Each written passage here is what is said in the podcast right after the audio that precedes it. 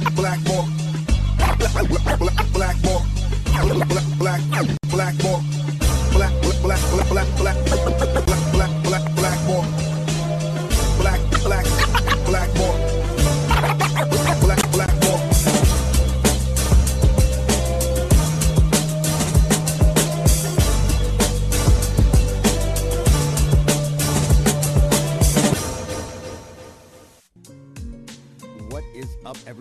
is James E. Fiore, and this is Blackball. When Russia conducted their illegal invasion of Ukraine, uh, and I'm talking about Crimea actually, uh, when they annexed Crimea, we began to see regular Ukrainian people sort of step up and do a job they probably never imagined themselves doing before Crimea was annexed. When Russia invaded in February of this year, a similar trend started to emerge where I would notice, at least through my social media contacts, a, a huge spike in, in sort of patriotism um, from uh, Ukrainian Canadians and Ukrainians living outside Ukraine, and obviously Ukrainians living inside Ukraine. One of the more fascinating aspects of the war actually has been how all of the conventional wisdom regarding Russia's military versus Ukraine um, centered around how much of a disadvantage Ukraine seemed to have on paper. And um, when I had John Spencer on, he uh, informed me that much of the credit for the um, some of the successes that Ukraine's been able to muster during this war has been as a direct result of the bravery of regular men and women who joined uh, civilian forces or did whatever they could behind the scenes to sort of make it um, make the road to a Ukrainian victory even more apparent. My next guest is such one of those people. He's a Ukrainian Canadian. He is, um, I said CEO. I'm not sure if he's a CEO or not, but he's basically one of the main guys at a place called Heart of the World Ukraine. And his name is Alex Fesiak. Alex, how are you, buddy? I'm good. Now, you're coming to us from Kiev. And before we started, I was like, you live in the dopest apartment in a war torn area. But it turns out that's just a backdrop. You- It, you start- is just a backdrop. Yeah. I'm, I'm not Yeah. trying to give away your secret ingredients here, but but when you walked away, you disappeared, and I was like, "This is very strange." And then I realized I'm not I'm not on mushrooms this time, and it's I- I went for a dip in the pool. Yeah. that's yeah. right, that's right. Um, I wanted to start, as I told you off air, uh, with I was reading. I'm going to put up this Daily Mail article as I was doing uh, my deep dive on you today, and it's kind of a mouthful. I'll try to read it competently and swiftly. Um, but I th- there were so many interesting caveats of this, and I think you sort of touched on it before we went on air. But I'm just going to read it out loud now. Exclusive: Ukrainian family from Canada tells how they quit their day jobs to mix Molotov cocktails, uh, run drones and bulletproof vests to the front lines, and even dance the tango with troops after Russia's invasion of their homeland. Alex Fesiak and his family were raised in Canada but have returned to their homeland of Ukraine to help support troops fighting Russia. The former IT salesman, 54, and his Ukrainian this is the part this is one of the parts. And his Ukrainian girlfriend Natalka teamed up with his UK school teacher daughter Sonia Fesiak uh, to provide aid to the frontline battalions. I'm going to stop myself there for a second. Um, and, and we shared a little bit of a laugh, but it is kind of true. The way they word that, you would never know. You would never know that your fiance Natalka um, has her very own independent and really impressive story when it comes to this kind of work. Can we earn you money points, but also doing it by saying the truth, so we can clarify the important role of Natalka in in what you guys are doing today? Right. Um, to unpack that article, it's interesting that you found that article. Um, that um, is a sort of a, a long, winding story about that article, but it was basically through uh, one of my daughter's contacts, uh, a reporter that works at uh, at the Daily Daily Mail, I believe it is, and uh, so he interviewed uh, Natalka and I, and uh, you know we were quite accurate, uh, you know, uh, with all the details, and then you know they they post the article.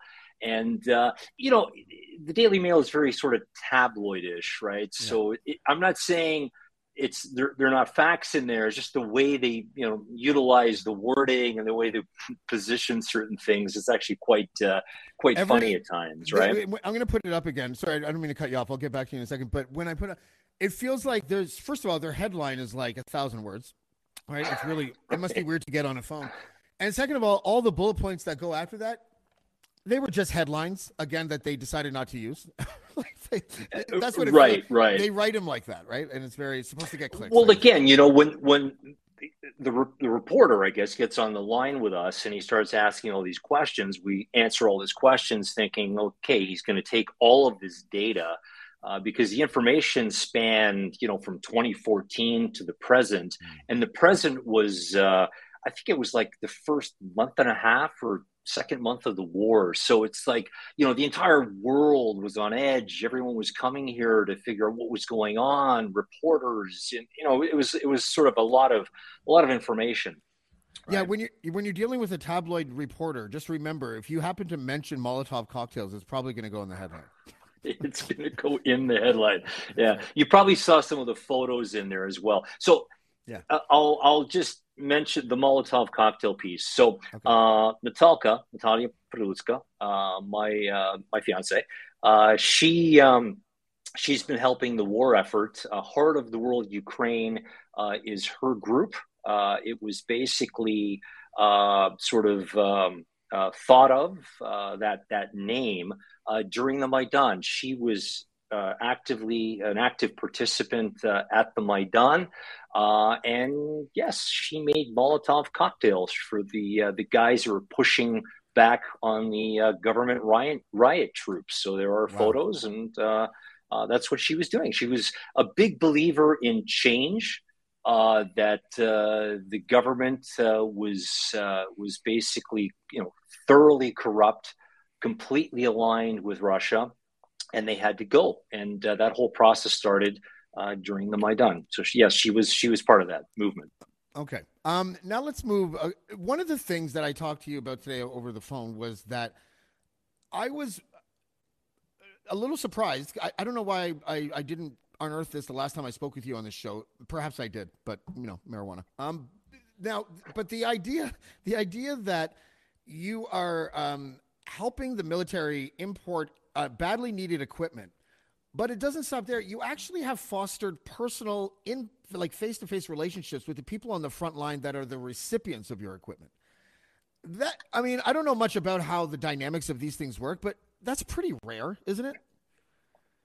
Um, so yeah, that you, you know what? It's interesting because we just do what we do day in day out, and I, I was sort of surprised that you were surprised in a in an odd way. Um, Did you because, stupid? No. well, maybe. Well, no, I don't think I did. I'm just joking. I'm just joking. Go ahead.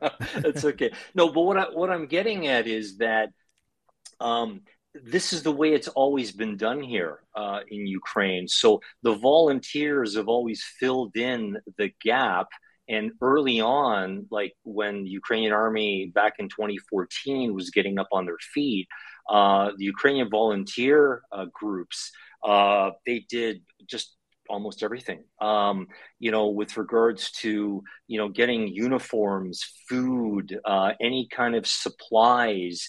Um, you know, even even some military gear. Uh, they would they would do that. They would get vehicles and so forth. Right. So that network uh, that was established early on has has always existed.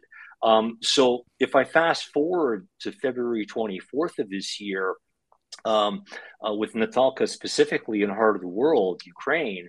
Um, prior to that, she was, uh, you know, she was trying to kind of phase out uh, of of sort of providing that assistance because it, it was all encompassing. Her, her, entire life was was uh, revolved around that.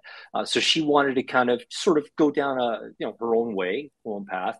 Uh, the war breaks out, and of course, you know, any brigade or, or military unit that she was helping in the past uh, that now greatly needed assistance, of course, her phone rang, and that's why we got re-engaged and pulled back uh, into uh, into providing assistance, right? Mm. Um, and again, a lot of these people, these soldiers, um, they were veterans actually, right? So they they themselves had fought. She built relationships with these people at the front lines, right, over all those years, and um, and they retired basically. Uh, the war breaks out. All the veterans jump right back in, right?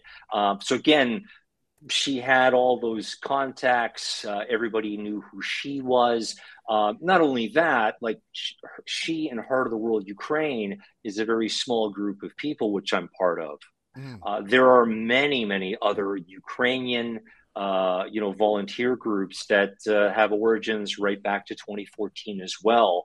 Um, and it's just that's just the, the way the mechanism works. So just I'll just touch a little bit more on yeah sort of the other comment you made about uh, who we contact or who the connection is with right so the connection is uh, with frontline soldiers uh, it could be um, you know the leader of the battalion uh, it's not generals or anything like that uh, but it's hmm. basically higher level people uh, in these battalions and brigades that will send us a note and say um, hey, we're really low on uh, supplies of some sort, right?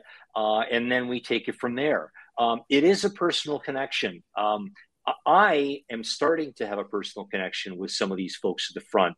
Uh, James Chalice, which you also know, um, you know, uh, Canadian boy. He, you know, he's he's sort of my personal connection now, being Canadian, right? Yeah. Uh, Natalka has a, a, multitude of these uh, people that she knows. We help about about twenty two plus brigades in the Ukrainian military, wow. Uh, and and pretty much most of those she has uh, connections with.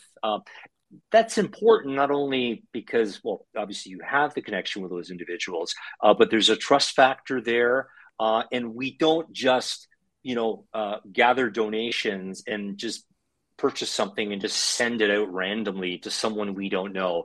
We actually do know the people that receive it and utilize you know the, the goods that we send them. Yeah the um james uh, chalice by the way um, for people that don't know he's a Canadian citizen. He's not Ukrainian citizen, and he basically decided that he was going to go and fight uh, for Ukraine. Um, he's a Canadian military guy, correct? Mm-hmm. How common is his story? Um, so there, there are quite a few uh, foreign fighters uh, here. Uh, and basically, um, what they do is um, uh, they will either uh, join the Foreign Legion, uh, or they will try to get, get in with a uh, Ukrainian battalion or brigade. Uh, James uh, early on decided because uh, and James will be on. He'll explain his story, so I don't want to get too deep into it. But mm-hmm. uh, he originally showed up to Kiev and to Ukraine early on uh, to basically facilitate just learning, teaching. He, he, was a teacher, right? Mm-hmm. And then basically from that, he joined a battalion with actually his students, which is an amazing story. That's another oh, that's story. All that's a movie. it, it is. It yeah. it really is. Um, so he, the students were going off to war, and they said James. James was actually going to join a, like a, another battalion, and they begged and pleaded and said, just we've got this connection with you, and why don't you just come with us? And uh, he let me know. He goes, I'm going to go with my students, basically. How inspiring is that for the students?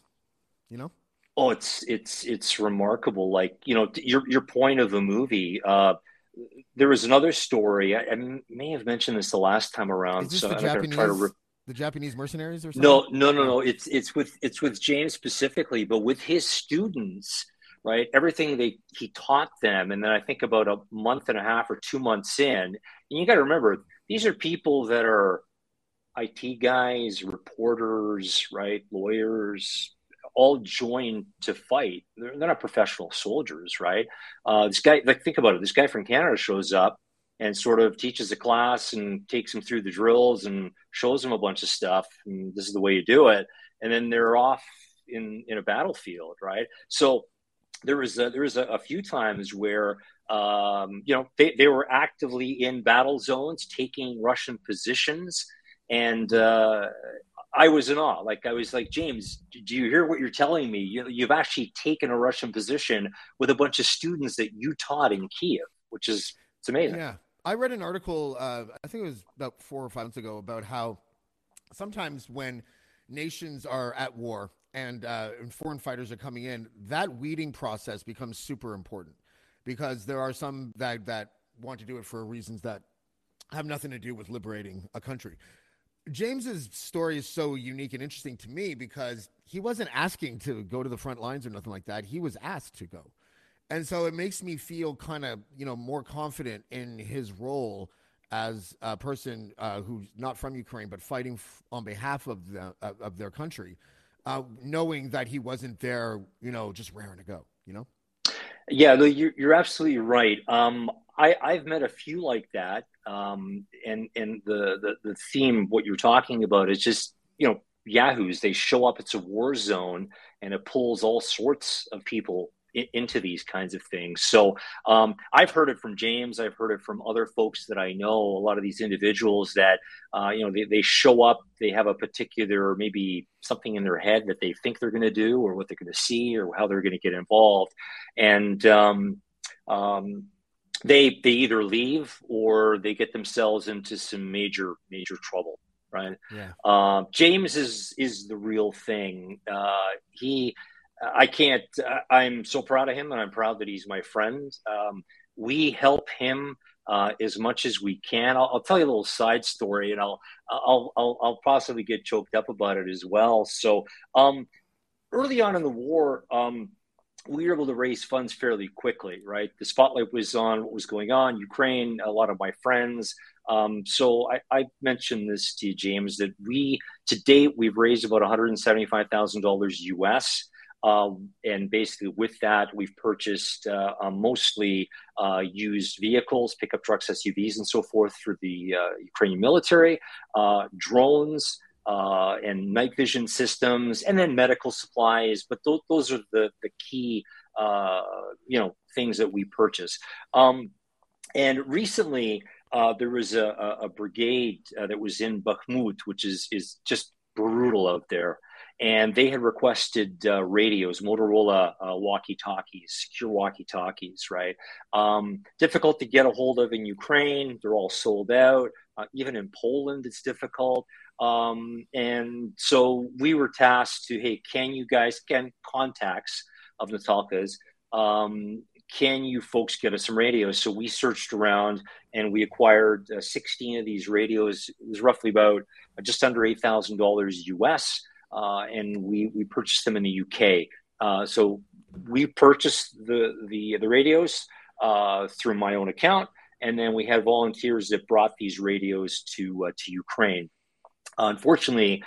Uh, it, it, took a long time to, to get the funding, to get the donations in, to purchase the radios, to bring the radios in. So by the time I went through all this, uh, the rotation already happened with the guys that were in Bakhmut, the one battalion. So they're already in Kiev. Now, Natalka, um, you know, she overheard a discussion I was having with James a couple of days ago uh, that there, um, I, I, can't get into too many details uh, because it's it's well it's okay. uh, it's safety's involved, right?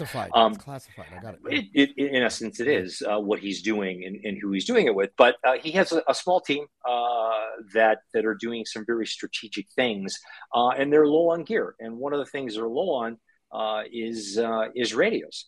And so, uh, you know, uh, James is a, he's, he's, a great guy. He, he knew that we had brought these radios in, didn't ask because he knows it's already spoken for, right?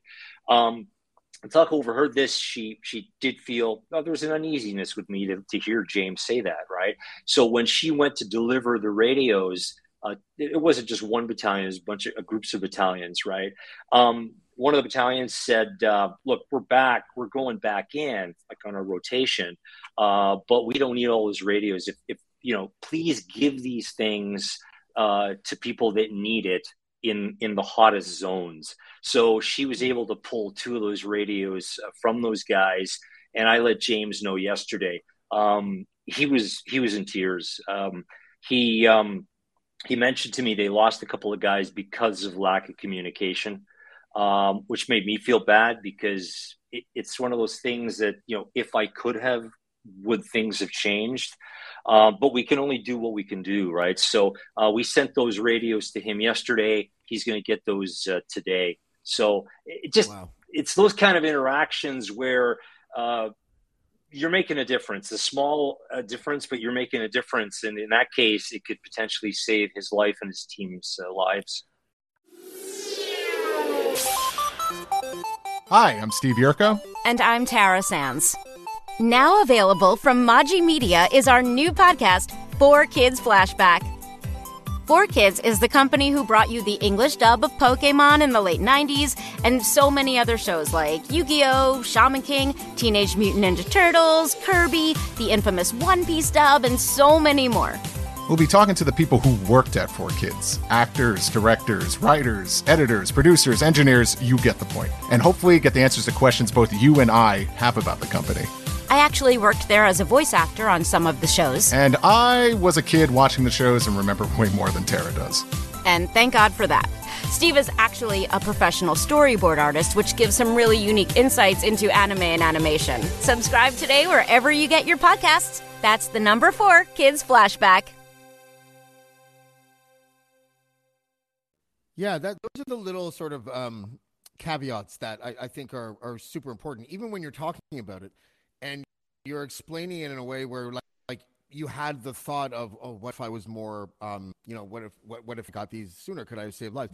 That that is a strong indicator that your motivations are sound um and uh and, and it's funny because uh, um, you're you're also very humble so i don't expect you to be like yes james that's exactly it but but it's nice but that's what the audience is hearing when they when they hear you talk so i i think i think that's great but and there was never really a question of what motivated you right because everything that i've read and, and me speaking with you you have a love for for for Ukraine. Like it's it's you are one of those interesting, fortunate people that probably considers two nations his home, right? Like there is, you know. Yeah, I, I, I do now. I, I you know that type's of a question I've given it a lot of thought, right? Because there there's some friends of mine that are just kind of looking at me sideways, going, Fesiak, what, like, what are you really doing? You should be golfing with us right now. Like, what's going on? Right? Like, you know, you, the you best have, I can do. you, the best I can do, fellas, is the background. Okay, that's the best I can do. yeah, that's the best I can do. Yeah. Um, yeah, there's there's a lot of um, well, yeah, I, you know, to answer your question, yes, uh, I, I, love this country as much as I love Canada. Uh, I feel at home here. I feel at home in Canada. I feel uh, the time is now for me to be able to do something to play a mm. part in in helping uh, this country. Right. Um, you know, I may have mentioned this the last time around. There's there's kind of these thoughts in the back of my mind. Right. Uh, growing up in Canada to parents that came to Canada after World War II, uh, we we were raised in a family where you know the war unfortunately was discussed a lot. World War II, right? Mm. Um, uh, grandparents that were murdered, uh, family members that were killed. Um, my uncle, my dad's brother, died in Auschwitz. Um, you know, his other uh, brother uh, was basically in a multitude of concentration concentration camps, right? So that was always kind of discussed in our family, right? And so this war breaks out, and that's all all those thoughts and memories and emotions are all kind of floating around in the back of my mind. You know what I mean? Yeah. And it was interesting because when I came here, um, you know, my mother was here, and uh, as well as my father uh, visiting, and um, you know, this is prior to the war. Uh, the family members here that met them, you know, they tell their story. The people here, they didn't experience war, right? Uh, you know, the particular generation, I'm saying, right? And then all of a sudden, the war breaks out. And to me, that's like, it's almost like I would never say I'm comfortable with it, but because of that, that family history, right? Yeah. And, and all of that, it's, It's almost like, Yeah. I, I, don't know, the I don't know if I'm if I'm coming Well, across no, I, properly. I think I, but- I think I got it. I think um, sometimes everything has a silver lining, even bad things. And the war that broke out probably served as an important connect connecting tissue between generations, so they could sort of be on the same page. Now I get you, Grandpa. You know, like that kind of thing. That's that's exactly it. Yeah, Mhm. yeah, it was that. And then just you know, again, you know, Ukrainian background, uh, and just my desire to to help. Right, uh, there We- was something about that. Uh, we, uh, a viewer, Drew, um, is mentioning Ukraine is now working on a domestically produced drone. Not better than the Turkish drones, but will be great nonetheless. Um, I'm using that comment to pivot to drones uh, in a way because um, I find it real. May, maybe I'm just like um, maybe I get excited over things that aren't, uh, you know, all that exciting. But, but the, uh, but when you told me the last time I had you on in our talks previous to the interview, and I think during the interview as well, that you were uh, help facilitating um, surveillance drones, like like sort of like consumer type drones, right? Like the, the ones that are about the size like like this kind of thing, and um and and that and I, and maybe I should ask you where it came from, and that they were being um the use of them for surveillance was was important, but also they found a way to make it so that these drones could, even though they weren't specifically built for this, um, were like now uh, dropping grenades onto onto Russian troop positions. I, I don't know why I find that's like MacGyver's your uh your your sergeant. Like it's amazing, and I don't know. Am I giddy because I'm just stupid, or is there like a re- should I be this giddy over this development? Like, well, it, it, it it's no, it, it's it's a fact, and it's very interesting. Um, you know, to us, it's just commonplace. Mm. Um, to us, what I mean by like every every battalion has got a team that understands and works with drones. Uh, and e- either these drones are used for reconnaissance or the drones are used to drop uh, drop grenades. Like it's not it's not one. It's almost every group within the Ukraine army has a team within it that that does that. Right um, now, this is done with consumer grade drones. So drones that we've acquired they're all consumer grade. So Mav, Mavic, uh, uh, DJI Mavic 2s, uh, Mavic 3s mostly, um, and some others, but they're consumer drones that uh, that these men use. Uh, I'll, I'll, just kind of add a little bit to it. Um, the drones, what they do is uh, they have a particular firmware software on the drone. Uh, factory software. Uh, what the uh, groups do is they reprogram the software uh, to utilize a drone in a certain way. Uh, when you do that, uh, it's less prone to uh, to basically jamming uh, Oh, by the Russians. Yeah, so they have to they have to do that. So there was a bit of a crossover point where a particular uh, firmware, the latest firmware, it was uh, at at one point you couldn't you couldn't hack into it. Basically, you couldn't reprogram it. Oh. Uh, so they had to basically uh, look for just the previous firmware on those drones. Um, we also uh, have help and know uh, the Aero, Rosvitka guys. These are the folks your listener mentioned uh, will be producing their own drones. Uh, they have been producing their own drones since 2014. Uh, you can Google them. They have uh, they have their own Facebook page. Um, they came to us because they had a special ops and they needed a special type of vehicle, and so we went and acquired a vehicle like that in uh, in Poland for them. Um, but yeah, yeah, they're they're they're and, and there's other teams as well in Ukraine that are working on this. Like you got to remember, well, remember just a fact, right? All the the sophisticated weapons that have come here to Ukraine, uh, Ukrainians know how to use them extremely well now. From Yeah, do seem- javelins, to- from the get go, they seem very kind of resourceful. Like, I mean, you know, uh, right? yeah. you know so what i'm getting at is like like you know and i remember the first chat i had with james and others uh, i'm you know i asked him i go I'm hearing about all these javelins right? I'm going have you have you used a javelin? And he goes i played with one. I never actually shot one right in training right? Because he was in afghanistan. He goes you know but here right? Just with javelins like ukraine ukrainians have such an expertise in utilizing that particular weapon. That's one of right you can go from that to HIMARS, right? So um, ukrainian know-how uh, is like I- would safely say like no other on in you know in, in the world right? Yeah, that- a lot of these manufacturers yeah like a lot of these manufacturers that have made this equipment um, i don't think they even had uh, you know like no one really utilized it to the extent that ukrainians have during this war Mm. Yeah, it's interesting. You, something else that's really resonated is um, is there such thing as a Ukrainian pessimist? Because if so, I haven't seen one. you know, really, like. You know, I, I've been and I and I, I've watched countless hours of of footage of civilians and uh, military leaders, and I've interviewed uh, Ilya Ponomarenko and um, Mhm. Rita Kudik, I think her name is. Uh, she, you know, she's Mhm, that, mhm. a- and wow like uh, I, I feel like sometimes i feel like okay did these guys all take a class you know, like where uh, where the media training focused primarily on building confidence and morale among the Ukrainian people? Because this is crazy. like everyone seems so optimistic.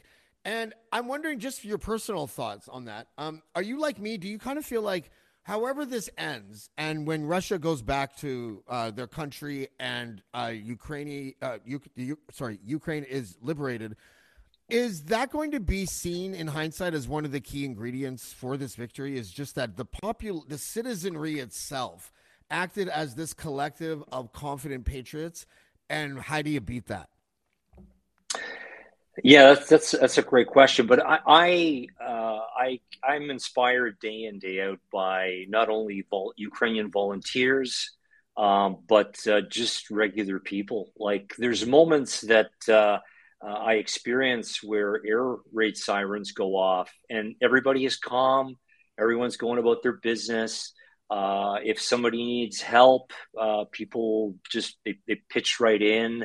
Um, it, it, seems to basically, you know, kind of, uh, it doesn't matter about class, right? Mm. Um, you could be someone, you know, driving an expensive car, uh, inexpensive car. It doesn't matter, right? Everybody kind of just understands what what needs to be done, or if somebody needs some help. Um, they just they dive right in, right? Um, and, and I don't know. I, I, I, don't know if, if that's a Ukrainian thing or if if that just comes about um, by by just the people that know their uh, their existence uh, is in, is in uh, jeopardy, right? Yeah. Um, you've you've got to you've got to basically keep it together, right? Because uh, it's it's brutal this war, and um, you know I I try to not that I'm, you know, I'm not, I'm not running around Kiev trying to motivate people, but um, when we get into those difficult discussions in groups, um, I basically, again, I, I, pull from the history that I, I'm familiar with, Ukrainian history, that is, and my parents and so forth, right? Um, Ukraine's been a, com- a, a, country that has been brutalized by Russia, mm. right? By Stalin, by the Bolsheviks, by the Tsars of Russia, right? Um, and other countries as well, right? Um, and and this is the first time in history that you know we feel we have a strong army. The world knows pretty much who we are. And and that's motivational. That that's that motivates us to basically you know uh, fight this extremely uh, powerful enemy right um and but but it's the other the way i also also explain it is it's it's really there are other elements in history that ukrainian army has gone against um, was actually the Bolshevik army. But but this is the really the first time in history where Ukrainians uh, you know formed into groups like a, a proper army um, mm-hmm. can basically you know fight directly with with Russians, right? Yeah. Um, and there's something to be said about that, right? Because you're protecting Absolutely. your country, uh, you're you're pushing, you know, trying to get obviously them uh, them out of the country, right? Yeah, no. The, honestly, the, the the the examples of patriotism and uh, collectivism in a positive sense that I've seen, you know, um, for anything that I've ever criticized uh, lightly uh, the Ukrainian side for, all the all that other stuff totally overshadows any critiques that I may have. Um, I didn't like the photo shoot for I don't know if it was GQ or whatever it was. I, I thought that was um, uh, tone deaf but whatever. Um, and then the other thing that the only other thing that actually maybe I can talk to you about this a little bit because um, it could be that I just don't understand that that this is a natural byproduct of being invaded. But I see a lot of videos of uh, Russian soldiers being like ambushed because they're just they're eating or something, and mm-hmm. um, and it's like almost comical or celebratory when their bodies get blown apart. And and and is that just a byproduct of war? Or do you think that maybe like uh, some? I'm not saying that. Listen, I'm not saying that defines anything or anyone, but I find it troubling. Um, is that just like, well, James, they're being invaded. You have to understand that these people are being like, you know, are killing Ukrainian people, and like, you know, it's a tough question. It's almost philosophical, but. Yeah, I, I, have seen those same videos. I've also seen videos that the Russians post as well, and it's not a tit for tat. Um, a, bit of it, yeah. How do I explain this? A bit of it is Ukrainian sense of humor in a dark sense. There is that type of sense of humor here, right? Yeah, I'm, I'm picturing Um, the guy and- moving the landmine with the cigarette hanging out of his mouth. That guy. Do you remember that? Right, right, Yeah. yeah, and then yeah, um, I, I posted a video where there was uh, there was Russian soldier taking a dump and they dropped a bomb on him. I laughed. Sorry, Yeah. Just you go. know, Tough way to go. it is a tough way to go. Yeah, he sort of lost his shit. Anyway, we're moving on. Um, so ah, yeah, it a bit of it is that sense of humor, I feel, and a bit of it is uh, the war uh, and the brutality of the war. It's a way to cope, I guess. Sometimes I feel like the communications that uh, Zelensky is um, undertaking is uh, has proven himself to be correct. That strategy, rallying the international community, uh, inspiring people. I'm just curious, uh, and I'm spitballing here, but I, uh, you know how powerful it would be because we often hear about you know the Russian soldiers are not even being told that it is a war, and their families back. This is at the beginning, anyways. Uh, their families uh, are like almost surprised sometimes to find out they're in Ukraine, and I've also I heard some heartwarming words from um, a Ukrainian official back in like April or something, talking about how you know before we uh, before we just blanket uh, all of Russia as the enemy, we have to understand that the boys that are fighting on that side are probably being lied to. They're probably not prepared. You know, they're probably not. They're probably frightened. And and I wonder if Zelensky uh, speaking directly to them might be a better idea than videos of Russian soldiers taking shits and then being blown up. Uh, right. You're okay. So you're, you're basically saying that, that Zelensky should sort of speak to the Russian population. Yeah. That, that's sort of what you're getting at. Uh, Yeah. He he does in fact do that. okay. Um, in, in Mhm. some of his addresses, um, he will actually uh, speak Russian. So he'll Hmm. he'll change over to Russian, and he'll basically will look at the camera and he'll deliver a message uh, to Russians, right? Okay. Uh, and it's not a message that we will destroy you. It, it's basically letting them know what really is going on. So I've seen that time and, and time again uh, with with regards to that. You know, look, I, um, everything that I've seen Zelensky and his wife, by the way, uh, do, I, I think is extremely admirable. Um, you know, they've got to get the message out, and I think uh, kudos to them. They're they're doing a really good job in in getting that message out to the world uh, to make sure that uh, you know the messaging is is uh, as clear as it can be, as understandable as it can be. Um, and you know, I I was at um, uh, a tech conference in Lisbon, and Zelensky's uh, wife was uh, one of the keynote speakers, and she just did an amazing job, uh, just delivering that message and letting everyone know that uh, uh, you know what is going on in Ukraine and how you can help Ukraine and, and so forth. So um, yeah, they've, they've got to they've got to do that, right? So.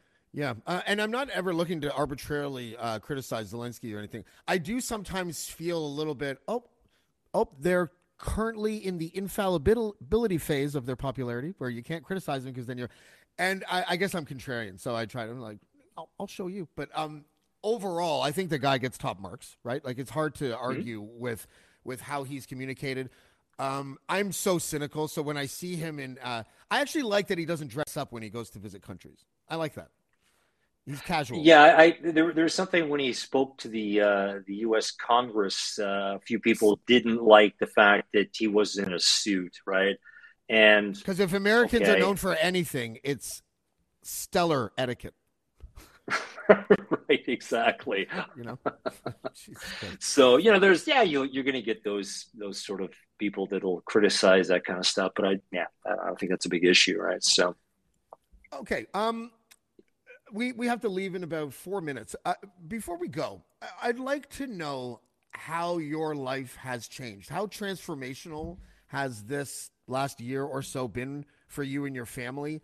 Is it like life defining? Is it a fold in the chapter and it's almost like a new life? Uh, You know, because it must be pretty substantial uh, where you are now and, and knowing that two years ago you could never obviously predict that you'd be where you are now. Yeah, I, I would definitely say it's it's life defining. Uh, there's elements of all of this that are, are quite uh, quite amazing. Just the, the the types of people you meet, um, you know, uh, how you're helping people.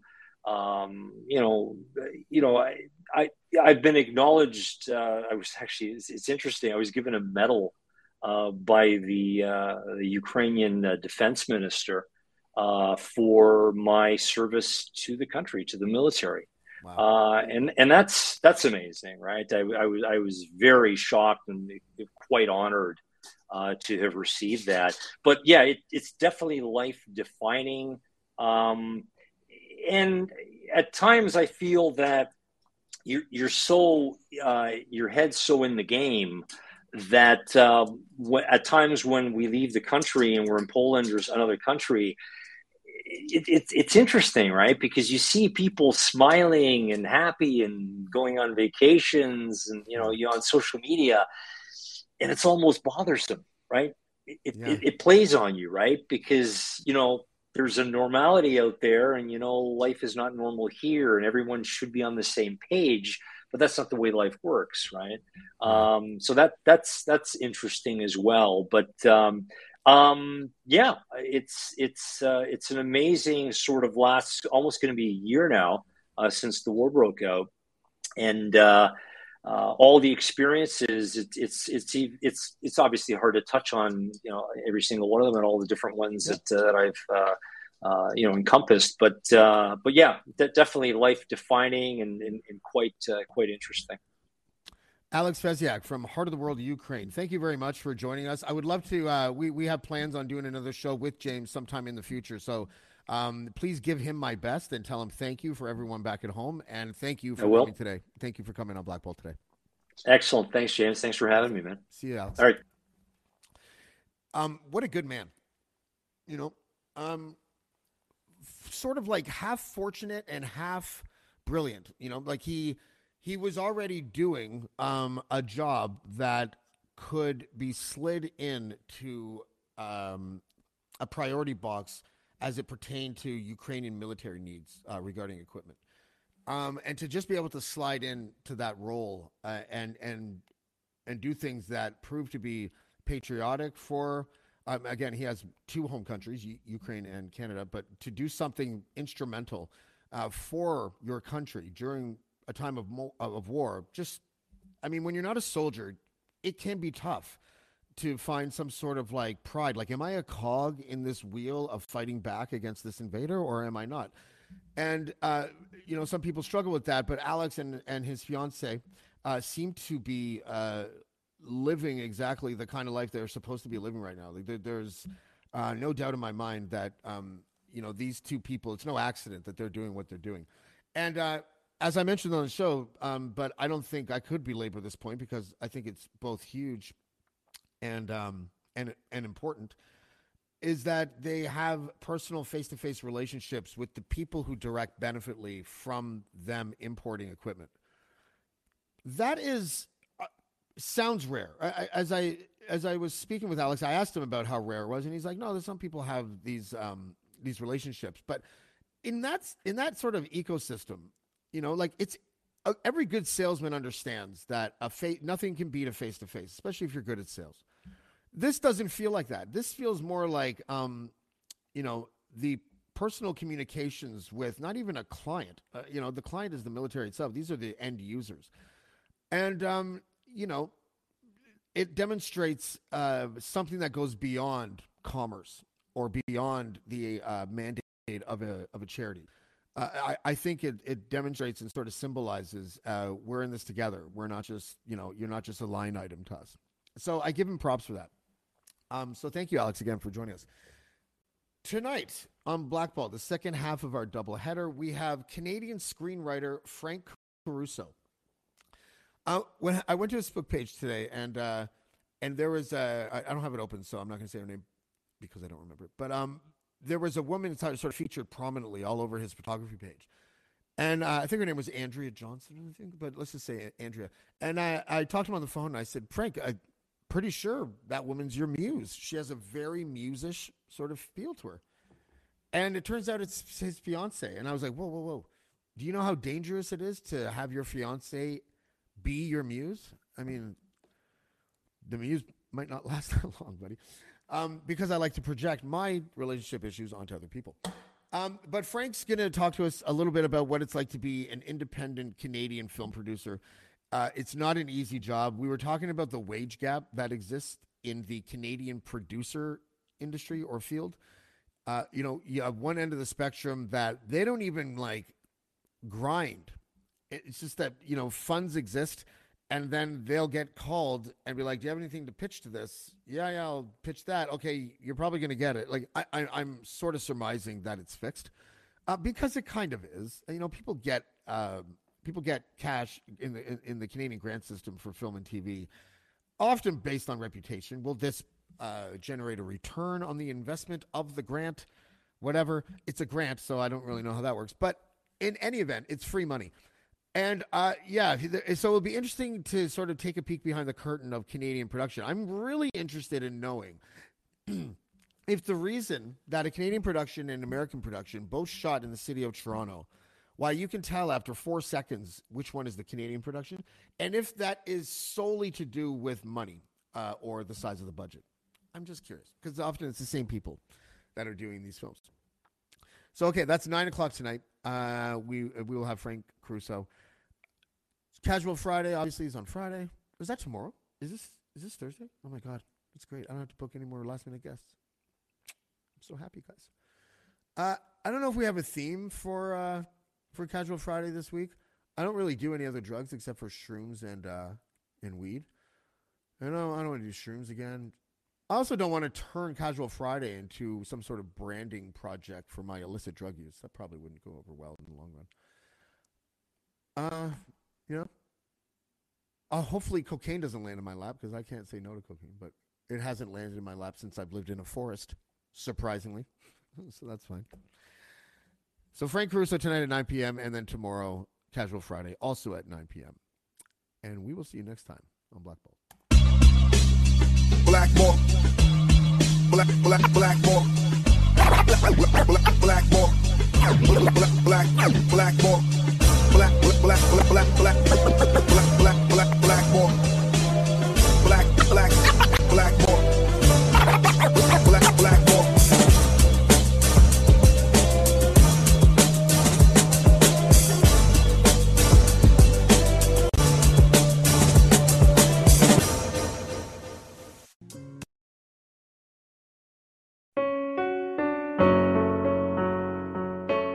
Hey, listeners, I'm Christy. And I'm Melissa. And this is Buried Motives, where we dig deep into the details of some of the most gruesome dirtbag murderers.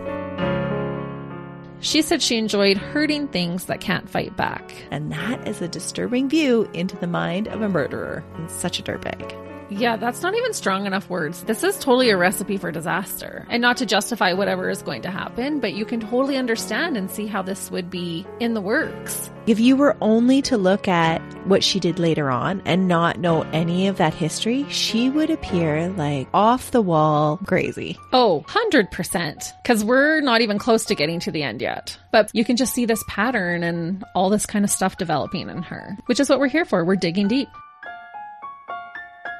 Join us each Thursday as we unearth the dirt bags that live among us and the motives buried there. Hope you join us as we exhume the truth. It is your favorite girl.